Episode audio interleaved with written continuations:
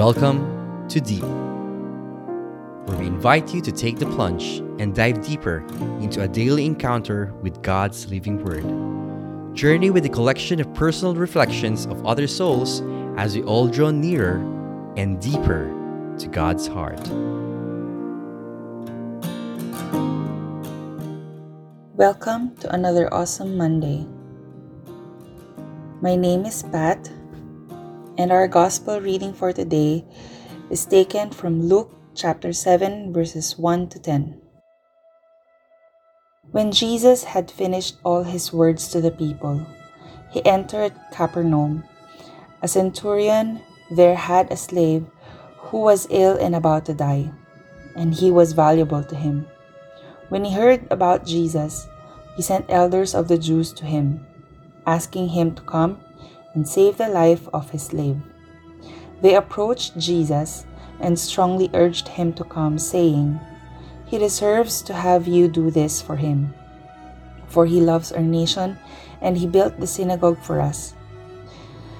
And Jesus went, to, went with them, and when he was only a short distance from the house, the centurion sent friends to tell him, Lord, do not trouble yourself, for I am not worthy to have you enter under my roof. Therefore, I did not consider myself worthy to come to you. But say the word, and let my servant be healed. For I too am a person subject to authority, with soldiers subject to me. And I say to one, Go, and he goes, and to another, Come here, and he comes.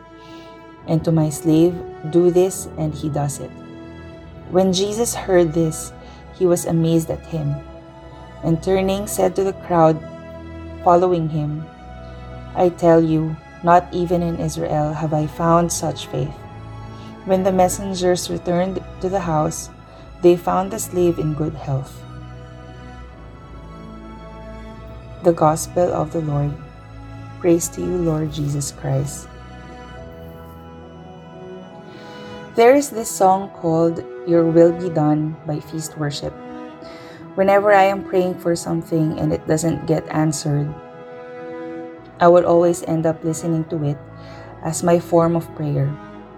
And then there's this line that says, When my plans don't go my way, I will trust in your ways, all the more will I praise, and so on. I would always end up crying by that entire part of the song why? Because it is, it is always painful not to get the answer you want or at least to wait for it. This song, since learning it, reminds me to keep my faith intact. Trust that God always have the best intentions and plans for us. I get reminded to just keep praising even more especially when it hurts so bad already. I am at peace with the fact that the Lord has never left my side that I know that everything works for good. We may not understand many whys or the process, but I remain to entrust everything to God. Today, I want to pray for all of your prayer intentions. I know that the Lord hears your cries. He knows what's in your hearts before you even ask. I pray that you remain faithful to His promises I pray that your prayers be answered only in God's most perfect timing. In Jesus' name, amen.